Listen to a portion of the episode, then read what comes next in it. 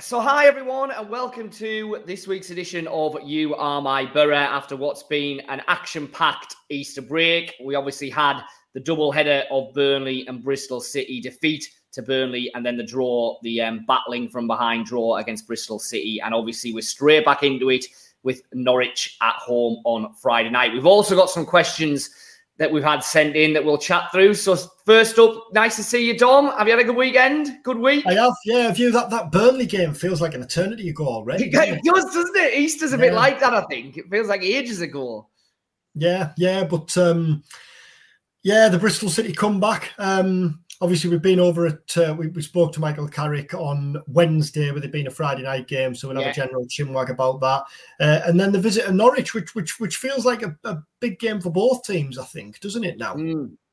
So, so we talk. You know, we we um we've obviously had the the two Easter games. Uh, I was at the Burnley game. You were at the Bristol City game. Um, one point from it, which obviously is not what would have been kind of wanted at the start, but my feeling at the end of it is actually, I mean, defeat to Burnley, yeah, Boro, you know, they never really looked like winning that game, but I think you have to caveat that with just how good Burnley are and have been all season. Um, and then obviously for half an hour or so at Bristol, I know a bit, bit longer than that, to be fair, it, it looked like it was going to be potentially a really bad Easter weekend. But then by the end of it, the fact that Boro got that point out of it, I, I thought they kind of came out of it okay, really. What, what was your general feeling? Yeah, I agree. Um, you know, I don't really want to have a dip into the big bag of cliches less than two minutes into our uh, our team here, but but it, but it did feel like a win coming away from Bristol in yeah. some senses. In that, you know, the position Boro were in um, after 50 minutes, and, and and they didn't look like like they like they'd get back into that game at that stage. They, they hadn't had a shot on target in the first half. They'd obviously conceded two dreadful goals. Um, and yet they, they found a way back into it. And what most pleased Michael Carrick, um, which you might have read from his from his press conference this week, was the fact that they found a way back into it by playing the way they play. They didn't panic. Yeah. They didn't go route one. It was it was two goals from the training ground, really. Um, and I agree. The the Burnley game. Um, you know, I think you need a bit of perspective after that. It was only last week that I was reading discussions about whether this is the best championship team there's ever been. Um, they won the title there, so there's absolutely no disgrace there. Um, mm. The Huddersfield game we talked about, and then Bristol City. You know they haven't they haven't lost at home since Boxing Day. I think that's eight unbeaten now. They won at Stoke on Good Friday. Yeah. I, I think it's a solid point, um, but but I think you could then do with following it up with a with a win against Norwich on, on Friday night. What do you reckon? Yeah, it's it's a strange time of the season, I think, isn't it? Because I think we've all kind of accepted that while mathematically a, a top two finish is potentially still on, I think we all feel that in, in reality it's not. I think we also all feel that Boro are not going to drop out of the top six. It's going to need an absolute disaster for them to do that. So it feels a little bit like we're marking time now until we get into the playoffs. And that's a kind of dangerous situation to be in almost because you know, yes, these games are important. Yes, they matter. We know they've got to build momentum, etc., etc. But you know, the, the, brutal reality is they're not as important as the two games that are going to follow just around the corner against whoever they may be in that playoff semi-final. So I think it's a, a bit of a strange time. So I think Friday will be interesting because for all that we're saying, it's a it's a big game for Boro. There's quite a lot on it. It's a much bigger game for Norwich. I mean, this is pretty much make or break for Norwich's season. So it's massive for them. It'll be interesting to see how Boro shape up against that, given that the, the reality is it's just not as big a game for Boro, is it? uh, it's interesting, isn't it? Because when we had Stewie on a few weeks ago, he was talking about that that feeling of if Boro don't make the top two, it shouldn't be a disappointment. And and yeah, and I think and I think there will be that going on behind the scenes now. Now that's not to say at all that Boro are giving up on the top two, mm. but um, I know we keep talking about perspective, but but there is that, isn't there? And, and I think Carrick will be keen to stress that really that yeah, although maybe at one point catching the top two looked a real possibility, Boro can still go into the to the playoffs as as a team to beat at the minute. Yeah. But regardless of who else gets in, you, you, would say Boro and Luton are the two teams. Um, who who, who would want to avoid in there. Yeah. Um, yeah. Well, we've had we've had we've had a few questions. Thanks to those who who um, sent questions in. So we'll have a chinwag about these Scott. The first one yeah. um, from Simon. Uh, he asked about the wisdom of having both Mowatt and Barlaser on the bench rather than rather than Isaiah Jones on there, which we've talked about. Um, I mean, my thoughts are that and, and Michael Carrick hasn't said anything like this, but he, he can't have seen the reaction that he wanted from Jones mm-hmm. in training, or surely he would have been in there in the squad. Surely. Yeah, I mean, there clearly is a line, however it's happened, that has been absolutely crossed here. That Michael Carrick is decided that he's just not having Isaiah Jones in any way, shape, or form. Now, Jones's performances on the pitch haven't been brilliant this season, but I would argue that they haven't been so disastrously bad that you would cut him adrift like this. So that suggests very strongly to me that we're talking about a disciplinary thing here. We're talking about attitude in training. We're talking about um, how much is he putting in? Is, is he listening to Carrick? Is Carrick getting the reaction from him that he wants? And as you rightly say, the only the only conclusion you can draw that over the last month he hasn't been that he hasn't been impressed with with what's happened since Jones was dropped from the squad, and hence he's not back in it. So, listen, I can totally see where the sign of the question's coming from. In that, if you're looking to throw someone on to change a game in the last 20 minutes or so, if things aren't quite working or you need a winner, then clearly Isaiah Jones would have far more in his attacking cupboard than Barlaser or Mowatt. Um, but the brutal reality is if Michael Carrick's not going to pick him, he's not going to pick him. And if you're the manager of a football club, you have to have you have to be the man in charge and you have to be able to make those calls that if you think someone's not doing what you want them to do, you cut them adrift. You know, I think Carrick's earned the right to do that without a shadow of a doubt, hasn't he? So I think you've just got to go with his judgment here. For all that, I, I, I do take the point that you know, bringing Jones on with 20 minutes left is potentially a really good option. But it's only a good option if his head's right and, and he's going to give you what you think he's going to give you. And, and Michael Carrick's clearly concluded that he isn't. And on a similar theme, we had a question about Rodrigo Muniz, and and and it, it, you can't help but draw a very similar conclusion. Yeah, there. and I mean he's even further further at the back of the queue, isn't he? You know what I mean? I think I think hell would probably have to freeze over before we'd see Rodrigo Muniz between now and the end of the season, because again, I just think that ship's completely sailed, and, and Michael Carrick's made his decision, and, and that's the way it's going to be. Um, and uh, you know, it's it's early days, isn't it? But they're two pretty big calls that Michael Carrick's made very early in his tenure that that suggests that you know he's going to be a manager who is prepared to make those decisions and stand by them.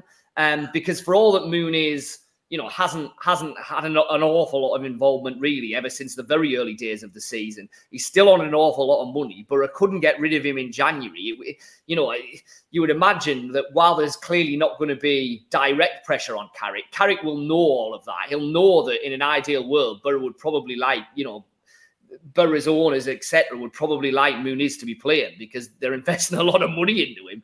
Um, but Carrick's decided no, absolutely not, and and, you know, in, in some ways, you've got to applaud the fact that he's made that call and he's absolutely going to stand by it. For all that, as we've seen, you know, at their best, both Muniz and Jones, you would imagine, would offer something from the bench. But it's not going to happen, is it? Uh, one one um, kind of call that that I probably didn't see coming when Carrick was appointed was Tommy Smith becoming such a regular a key part of yeah. his team. And that, you know, Chris Wilder was clear, wasn't he, when he signed Tommy Smith in the summer that um, he was signed as cover for Jones at the time, who was playing yeah. right wing back in the system. Um, now, Smith, I think he started every league game. He's, he's been a key man. We had one question as to kind of what's Dijksteel got to do to get a game. Well, I think in response to that, and I know this comes off the back of Monday when Smith had a bad game, but other than one or two shaky games, Smith has been rock solid, hasn't he? And and, and I think mm. he's been kind of an, an understated key cog in that you, you look at the way Boro line up, or yes, it's a back four, but it, it, it so often becomes a three when Giles kind of has the freedom to roam and then Smith tucks across as, as almost a third central defender. Um, you know, you know, uh, Dijksteel was excellent, wasn't he, in stages under Warnock and, and Chris Wilder? Um, and and you look at him and think he looks a good fit, but I I don't think you can argue with the fact that Smith has has been so solid. And like I say, I know this comes off off the back of a rough display on Monday. He he, You know, Sam Bell had the beating of him. He was at, yeah. he was at fault, or one of the players at fault for the second goal. But I do think it's worth saying that I don't think he was afforded much protection by Marcus Forss on that on that side on Monday either. Um, Boro are set out to attack, aren't they? And, and I think at yeah. times you, you, do see that they're a team that scores goals and, and probably pay the price a little bit at times for being so adventurous and, and so positive. Yeah, I mean, we've touched on this with with um, Smith before, and I completely agree with what you're saying. I think he is very important to the way that Boro attack down the left hand side with Ryan Giles, often playing effectively as a winger. That, that Smith can tuck across and, and effectively make it three centre halves. I likened it to what Kyle Walker's been doing for years, or at least when he was flavour at the month at Man City um, there to kind of allow Cancelo to play here, there, and everywhere. And it's not quite the same, but it, it's it's edging towards that. So I think the first thing to say is I think that if you're playing two very attack-minded fullbacks in a team that's got Forss, Ramsey, McGree as attack-minded wingers as well, that really does run you the danger of leaving you very, very short at the back, especially down the channels. So I think I think that's definitely probably in Michael Carrick's thinking. Um, and then with Dijksteel, I think again we're you know we don't necessarily know the exact ins and outs of what's been going on, but it's broadly similar to what we were talking about in Jones and Muniz, in that Michael Carrick's made a decision pretty early that for whatever reason he doesn't really see him playing a key part of his plans, and there's really no suggestion that that's going to change. Now, Marc Bola has been in and around it a little bit. He's been coming on for sub. He's he's been pretty much there in the squad all the time you would feel that if Ryan Giles got injured tomorrow, Carrick would put Bola in there and be okay with it. If if Tommy Smith got injured tomorrow, it'd be interesting to see because I suspect Carrick will be shuffling players around and looking for plan B options rather than putting in either Dijksteel, or Jones. I could be wrong, but that that's the impression that I get. Well, Jonny Howson did have a spell at right back at one yeah. point, didn't he? Or right wing back. He's yeah. played. He's yeah. Played. I was saying this earlier this week. Um, you know, I, I don't dispute that, that there, is real depth in Boro's squad. You only have to look at the players we've talked about there, Jones and and and Muniz that are missing out. But that there are only probably 14 or 15 players who, who who've been kind of playing regularly. The others, the likes of Bola, yeah, they're on the mm-hmm. bench, but but I don't think they've started a league game under Carrick. I might be wrong there. It feels like you know, other than the the, the you know, if we were to have a punt at a starting eleven for a playoff final, I think you'd have a good crack at it. The only real yeah. question mark really would be whether it'd be Forss or or Ramsey. I think, um, yeah. and then it's it's either one of them potentially Crooks coming in, Fry or McNair. Fry and McNair Fry, Bar, the option of Barlaser. Other than that, it's pretty set, isn't it? Yeah. And and, it, and for reason, the, the winning game, so why would you go changing it and think? Yeah, and, and to a large extent, they've avoided injuries, haven't they? What we haven't had really is two or three of Carrick's nailed on first team being out for months on an end. Um, and, and that would then lead to some interesting questions about the squad and whether the players that we've said that you know to all intents and purposes are being bombed out really are personas non grata or whether there would be a way back for them if, if circumstances dictated that. Um you know let's hope it doesn't come to that. What we clearly don't want is for michael carrick all of a sudden to be going into a playoffs uh, game semi-final or final without two of the three players he's been hanging his hat on all the way through. Um, but but as I say, he's been fairly fortunate in that hasn't happened yet. So he hasn't really had to make those calls and scratch below those, like you say, 14 or 15 that, that are clearly his first choices. Um, Matt Crooks has scored some important goals, hasn't he? When you yeah, I read you, uh, yeah, I told your piece on that. That, that you know, um, he's almost the Jordan Rhodes of this season, and I think you're right. You know, you look back to those you know, that period when he was starting up front and he scored a couple of really crucial goals in that run. And then, like you say, he's at it again, isn't he? Yeah, yeah. And and and on Monday, um, he hadn't been great. You know, that that's not a criticism of him. It was one of those games, really. He was feeding on scraps. Boro hadn't had a, a shot on target. It didn't look to be working. And then he gets a chance and and clinically finishes it, doesn't yeah, it? You can see why.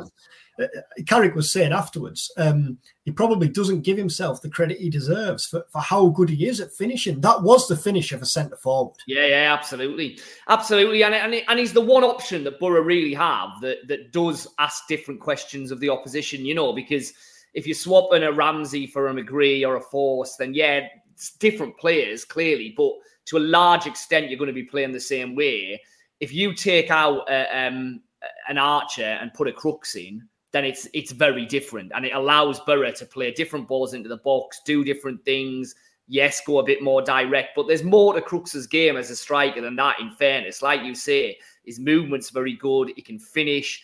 Um, clearly, he can win balls in the air that, that Archer probably wouldn't. So he, he's potentially going to be a really important asset slash option for the playoffs. If you know, if, if as looks likely, that's what it's going to be because he is probably the one way that Boro can can really change what they're doing in the course of a game. And yet, I suspect, despite that goal, that that Archer will probably be back in on. Friday I think Archer will start on. I think Archer will start on Friday. Yeah, I, I think Archer will start on Friday. Um, I it wouldn't surprise me if it was McGree and Ramsey as yeah, the two wide players. Um, and then obviously you were there, but by the sounds of things, Dael Fry probably unlikely. So that that probably means McNair still alongside Lenihan at centre half, and that'll be the team, won't it? I would have thought. Yeah, you would think so, unless there's a curveball in there. Um, yeah, it, it's, it's hard to judge with injuries, isn't he? So so mm. we might be we might have been led astray by the by his answer on Fry, but um, he, he, clearly wasn't fit enough to travel on Mondays. I think it'd be a surprise if he was in and back in and in the team. I, I think it would be a um, surprise if he threw him in on on Friday night. Yeah, I, I, you know, I would have thought at this stage of the season, given everything that we've talked about, you might as well give him that extra week rather than risk anything, mightn't you? Because, like I say, as, as I keep saying, yes, it's a big game, but there's almost certainly going to be two much bigger ones just around the corner. Couple of news lines. Borough have just announced that Sol Brynn is one of five youngsters who, who, who they've chosen to extend uh, their exercise the option of a, of a year long uh, of a year to the contract. Brynn's obviously impressed at Swindon this season on loan. There was League One interest in January, and earlier this week. Michael Carrick was nominated for Manager of the Year, Chuba Akpom Player of the Year, Hayden Hackney Young Player of the Year. Yeah. Um, and Hackney kind of, you know, a remarkable transformation given that he wasn't in the in the picture at all at the start of the season. But they're they're all richly deserved nominations, aren't they? It will be some hat trick, wouldn't it? It really would be some hat trick. Um, I mean, they are massively. Listen, Kompany's going to win Manager of the Year, isn't he? I don't think there's any doubt about that. And for all that, you know, Michael Carrick's done an absolutely sen- sensational job. You know, again, we keep alluding to just the situation he inherited it's very, very hard to argue against Kompany being manager of the year when Burnley are going to, well, have, have got promotion with seven games to go and, and you know, are almost certainly going to win the league. So um, that, you know, I think that's nailed on. I, I, would like to see Chuba win it because I think, that, you know, the goals he scored, the story, where he's come from, um, he's, you know, he's been absolutely fantastic. And, and, you know, yes, other, you know, Gyökeres has scored a lot of goals. Um, Tella's been really, really good for Burnley, obviously. And the, the lads at the back have been good for Burnley. Sheffield United really do it as a team, don't they, rather than have an outstanding individual. So I think Chuba would probably be a you know a, a pretty short price favourite to win that. Um, Hackney would be a great reward for what's been a remarkable breakthrough season for him, as we say. Another one that really none of us saw coming in the summer. I suspect Amad at Sunderland might might sneak that one. Um, you know, probably more eye catching and exciting than Hackney. Although, in terms of their importance and value to the team, you can definitely make the argument that Hackney Hackney should trump him. Uh, just on Hackney, Carrick was saying yesterday what he what he really likes is the fact you can never you can never see with him what's gone before. If he makes a mistake, he'll get the ball two minutes later and look to go forward again. It's that kind of resilience and steeliness that he said that he loves. Um, and, and I know he was at fault for the second goal, or one of the players at fault for the second goal at Bristol City, but then recovered to play a part in the uh, in the comeback. He's, be, he's become absolutely integral to the kind of way that Boro yeah. go through the lines in midfield, hasn't he? Which, yeah, like yeah. you say, looking forward all the time, yeah. Yeah, yeah, and, and, where he was at at the start of the season, and and you know, you're forgetting there was very early days of the season, just after Tav had left. The, the argument was, well, who in Boro looks to pass it forward? Who's actually going to be the one that does what Tav did, that gets on the ball, looks forward, and actually makes them into a progressive team? And it's Hackney who's done that to a large extent, isn't it? Yeah, hundred percent. Um, and you know, Barlaser top top was a top target in January. Uh, he was a standout player for Rotherham, the standout player in League One last season. I think he had more, most assists in the Championship when he came to Boro. Yeah, he, he did level with Giles, yeah. didn't he? And, and you can you can understand why he hasn't really had a kick yet because yeah. Hackney hasn't hasn't allowed him, and yet, and we know the importance of Jonny Howson and what he offers is quite unique, isn't it? Especially on on the pitch. Yeah. Um, tomorrow night, then, what do you reckon? Just to wrap up. Um, I think it's an interesting one because, like I say, Norwich have to win this game, so that that makes them dangerous. But it also means that if Boro can get their noses in front, then I suspect Norwich will have to leave themselves wide open. And I that's how I can kind of see the game going. I think. I think that Norwich will come hell for leather, but if, if Boro can resist that kind of early surge and get in front, then I think the game will be wide open because Norwich have to win it. So I think I think I can see Boro winning maybe 3-1 with a couple of those goals coming in the last 20, 25 minutes when Norwich are throwing kind of caution to the wind and Boro pick them off on the break. That's a that's a thorough prediction. I think that's, that's the most thorough prediction, isn't it? Isn't it just? We need yeah. to turn it up. We know what's are, are, you only, are you only saying 3 1 because that's the score you punt on every game you go? I, to be fair, you sat next to us. I do. It's my, um, yeah. I, I don't normally have much of a bet at the games that I'm at, but I always have 3 1 both ways. So Boro to win 3 1 and Boro to lose 3 1. I've, I've always done it ever since I started, really, in the job. And it comes up, yeah, it comes up more than you'd think, to be fair. So yeah, 3 1. 3 1. Brilliant. I'll follow your lead, I think, then, and, and have it on night. Two home wins had, had set that lead. What do you What do you think? Um, yeah, I think I think I think Boro will win um, because I agree with you. I think Norwich will come and they'll have to have a go, and I think Boro will be positive. positive, and I think it'll be a. I know I've said this a lot, but again, another kind of big game atmosphere at the Riverside, and, and I think there'll be a reaction to to the comeback at Bristol City, and I think Boro will win maybe two 0 or two one, um, but I think it'll be a relatively comfortable one. Um, yeah. Let's hope we're both right. And two wins had, had, perfectly set up that that trip to Luton, which we'll talk about next week when we'll be back with a couple of with a couple of pods. Yeah, we will. We kind of missed one at bank holiday. Obviously, you were down south. We were here, there, and everywhere. So, um, so we've only done the one this week, but we'll be back to the two next week. We'll have a, a kind of wrap up of um of Norwich and a look ahead to the midweek game on Monday, and then um and then obviously we'll. Uh, we'll be looking ahead to Luton at the back end of next week, and um, and as I say, we've got some more guests lined up as well for the next two or three weeks. So, so um, stick with us for you are my boro. Enjoy um what's left of the rest of your week, and obviously enjoy Friday night. We'll be there. Hopefully, we'll be watching um a boro win, and we'll see you next week for another. You are my boro.